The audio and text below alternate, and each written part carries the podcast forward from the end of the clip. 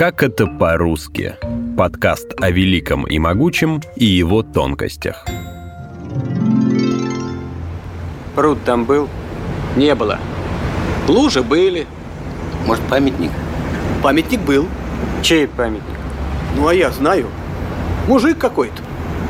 С бородой? Не. С бакенбардами? Да не помню я. О, в пиджаке. Сидячий? Чё? Сидит. Кто? Ну, мужик этот твой. О, деревня, а! Ну ты даешь! Кто же его посадит? Он же памятник! В Уфе есть бронзовые покупатели, бегущие в магазин. А в Москве зимой на мясокомбинате можно отыскать Деда Мазая. В Ярославле непьющие держат балкон, а в Петербурге – жеребцов. В Екатеринбурге встречаются под варежкой, а основали город Бивис и Батхед. Привет! Меня зовут Руслан Жигалов, и сегодня я расскажу вам о памятниках, настоящие имена которых отошли на второй план, а народные клички, наоборот, намертво прицепились. В центре Уфы стоит памятник героям Октябрьской революции и Гражданской войны. На нем изображены рабочий, красноармеец и крестьянин, но называют их не иначе, как без пяти семь. В советское время напротив памятника располагался магазин, который закрывался ровно в семь вечера. Устремленные вперед герои войны напоминали покупателей, которые бегут, чтобы успеть за продуктами до закрытия. Магазина там давно нет, но название без пяти семь осталось. А вы случайно не пальто хотели купить? Мало ли что я хотел купить. Если желаете, я могу вам уступить свой чек. Вы знаете, нет моего размера. Вот здорово, голубчик. Так вы ж меня выручите. Только, пожалуйста, не так громко. Видите ли, я сам покупал чек у спекулянта. Ну и пусть у спекулянта, бог с ним. Гражданской войне посвящен в том числе и памятник Михаилу Шолохову на Гоголевском бульваре в Москве. По задумке скульптора Александра Рукавишникова, автор «Тихого Дона» изображен сидящим в лодке, а за ним в разные стороны плывут бронзовые лошади, которые символизируют раскол страны в годы Гражданской войны. Но торчащие из воды лошадиные морды многим напомнили отрубленные головы, поэтому за памятником закрепилось название «Мясокомбинат». Зимой мясокомбинат превращается в Деда Мазая. В лодку к Шолохову москвичи подсаживают снежных зайцев. С каждой минуты вода подбиралась к бедным зверькам. Уж под ними осталось меньше аршина земли в ширину, меньше сажений в длину.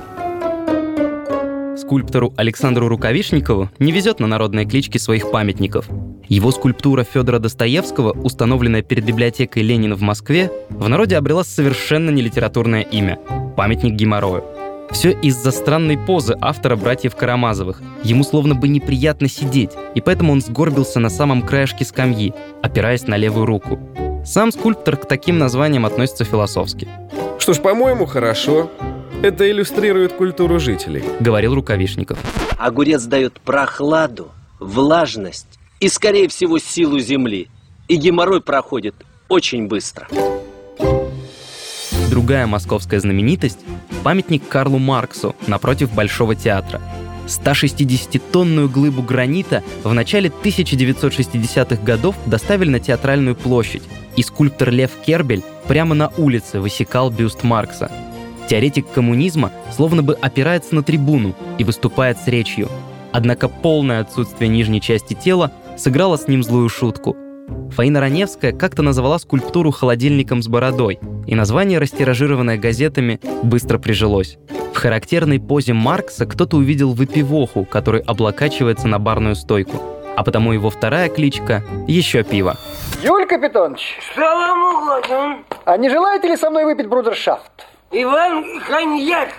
О, нет, только вот я рюмок-то не признаю, велите подать стаканы. Народное творчество не обошло стороной и петербургские памятники. Многие из них получили свои вторые имена еще в эпоху Российской империи. Памятник Александру третьему почти сразу после установки в тысяча девятьсот девятом году стал объектом обидных кличек. Во многом несправедливо. Грузная фигура императора работы скульптора Павла Трубецкого, почти былинная, лишенная изящества и торжественности, многим пришлась не по душе. Художник Илья Репин назвал скульптуру Александра третьего толстозадым солдафоном, а художник Борис Кустодиев писал, что памятник кажется ему очень смешным и нелепым.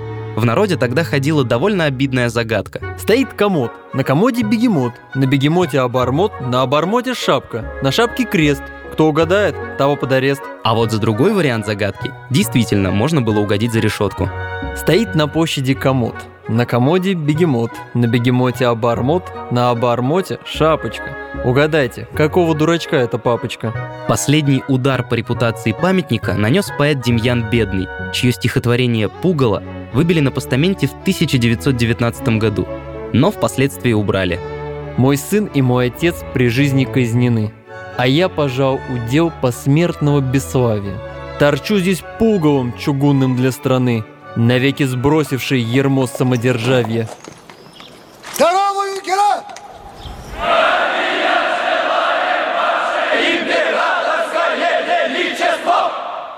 Поздравляю вас с первым шагом на пути доблестного русского офицерства! В тысяча восемьсот пятидесятом году в Петербурге на Аничковом мосту появилась законченная скульптурная композиция работы Петра Клодта «Четверка знаменитых жеребцов и их укротителей».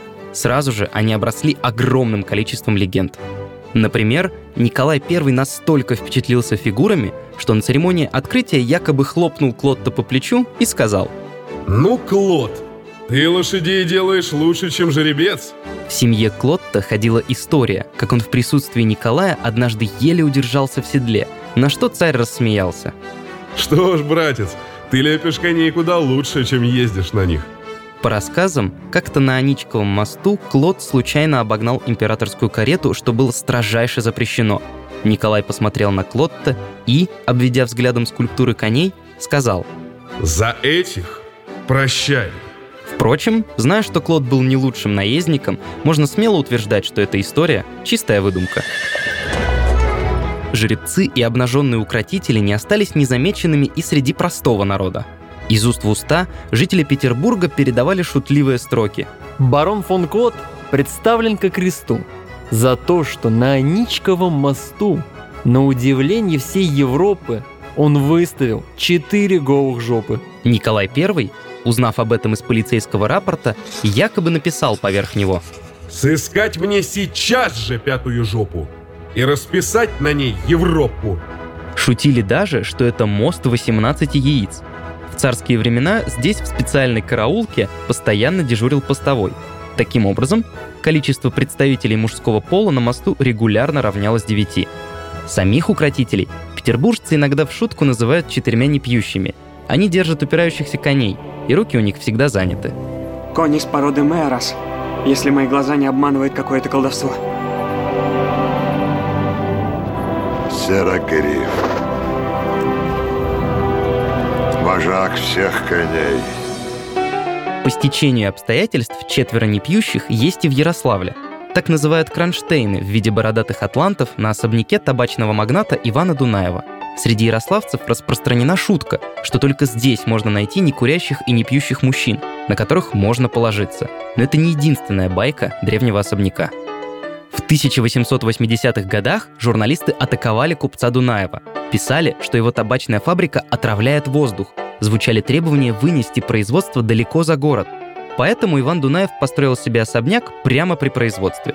Якобы так он хотел доказать, что жить рядом с фабрикой безопасно. Об истории памятника я поговорил с заведующим Ярославским выставочным залом имени Николая Нужина Олегом Непоспеховым. Практика строительства дома прямо при производстве не то чтобы совсем исключительная. Практически все эти производства, они располагались на территории домовладений хозяина или, как писали, при доме его. Поэтому мне сложно подтвердить или опровергнуть именно этот слух. Но действительно табачное производство всегда вызывало нарекания у людей в силу вот табачной пыли, которая в окрестностях могла распространяться, или в силу тяжелых условий труда рабочих на фабрике. Мифы сложились и вокруг личности самого Ивана Дунаева, но до сих пор их сложно подтвердить или опровергнуть. Будто бы Иван Николаевич, как многие люди его сословия, не только хорошо работал, но и очень хорошо отдыхал. И будто бы на Нижегородской ярмарке с ним приключился неординарный кутеж, будто бы он приказал, очистив помещение ресторана от посетителей, а аквариумы с живой рыбой от воды и рыбы, налить в аквариумы шампанское и пустить туда купаться раздетых орфисток. Но я не очень склонен доверять этой легенде. С купеческими предприятиями и заводами напрямую связана история Екатеринбурга. Основатели города Василий Татищев и Вильгельм де Геннин в начале тысяча семьсот двадцатых годов возвели на берегу реки Исеть крупнейший в то время железоделательный завод, вокруг которого и выросла столица Урала. В тысяча девятьсот девяносто восьмом году в Екатеринбурге Татищеву и де Геннину установили памятник, но называли его не иначе, как «Бивис и Батхед». В то время в России запустил свое вещание эм ти ви, по которому шел мультсериал «Бивис и Батхед» про двух подростков-лоботрясов. Отсутствие границ, скабрезный юмор и нецензурный перевод Сергея Чонишвили обеспечили им бешеный успех в России. На фоне этого памятник и обрел свое второе имя. Иногда на нем появлялись похабные граффити, а на головы де Геннину и Татищеву однажды надели коробки с лицами Бивиса и Батхеда. Подобно главным героям мультсериала, отлитые в бронзе Татищев и де Геннин выглядят как братья-близнецы, хотя историки утверждают, что сложно было найти двух более непохожих друг на друга людей, как по внешности, так и по темпераменту. О художественной задумке Бивиса и Батхеда я поговорил с научным сотрудником Музея истории Екатеринбурга Евгением Бурденковым. Еще до постановки памятников некоторые искусствоведы называли их болванами. Что такое болваны? Это не признак умственной деградации. Это некое объяснение, что они вот такие, знаете, как болванки, некие заготовки под памятник, а не сам памятник. Это в любом случае проявление неравнодушного отношения к памятнику. Если он просто памятник, никого не раздражает, никто его не любит. Горожане нашли свой подход к этому памятнику. Вопреки тому, что написано под памятником, слева в треуголке стоит де Геннин, а справа в парике – Татищев. Шляпу де Геннину добавили в последний момент, чтобы хоть как-то различать основателей города. Такое представление, оно имеет объяснение, что в принципе перед историей эти два человека равны, и различия у них практически невозможно найти. Вот это равенство перед историей, оно вот так отыгралось на нас, что мы потеряли индивидуальность каждого из них в этом памятнике. А вот чему научил меня мой отец. Если сделать три глубоких вдоха, а потом попытаться выдуть свой большой палец, можно потерять сознание. И вновь возникает вопрос древний как мир. Слабоумие, проблема генетики или воспитания. Примеры Бивиса и Батхеда доказывают, что значение имеют оба фактора. Недалеко от Бивиса и Батхеда располагается памятник бойцам Уральского добровольческого танкового корпуса. Среди горожан он известен как варежка, за характерную деталь на скульптуре труженика тыла. Подробнее о варежке я расспросил научного сотрудника Музея истории Екатеринбурга Дмитрия Киряева. Рабочий, который стоит рядом с танкистом, он выставляет вперед свою руку в рукавице, в которой работали советские металлурги.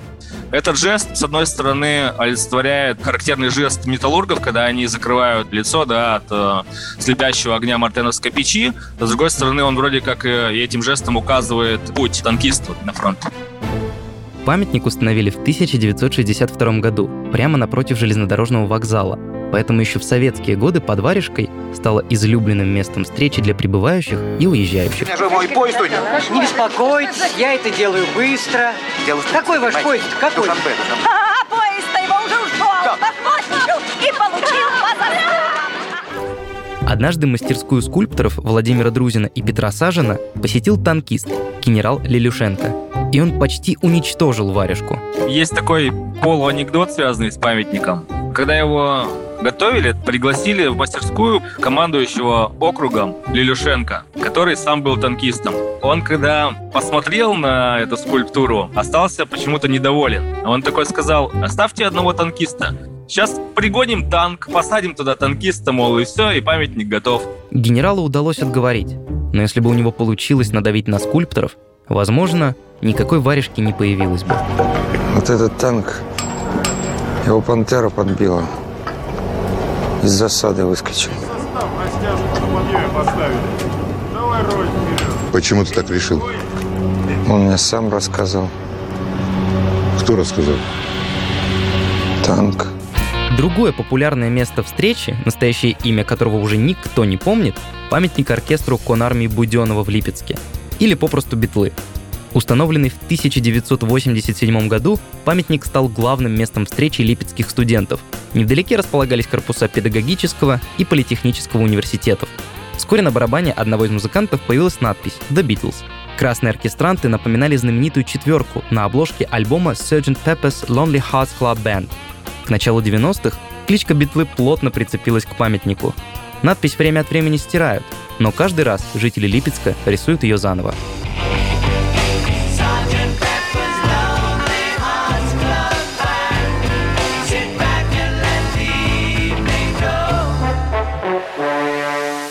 Как ни странно, Липецк не имеет никакого отношения к Конармии Буденова.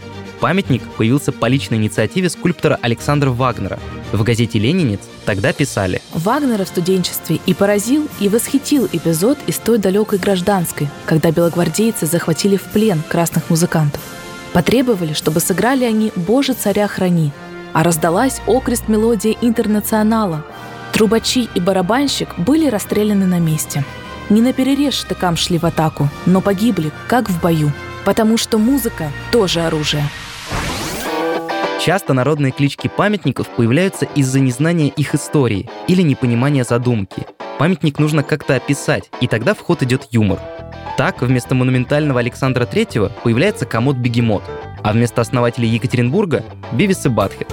Поэтому, когда вы услышите народную кличку какого-либо памятника, уделите ему пару минут.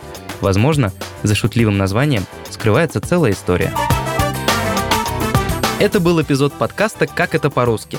Подписывайтесь на нас в социальных сетях, ВКонтакте или Телеграме. Эпизоды подкаста можно найти в приложениях iTunes или Google Podcasts, а также на Яндекс.Музыке. Меня зовут Руслан Жигалов. Пока!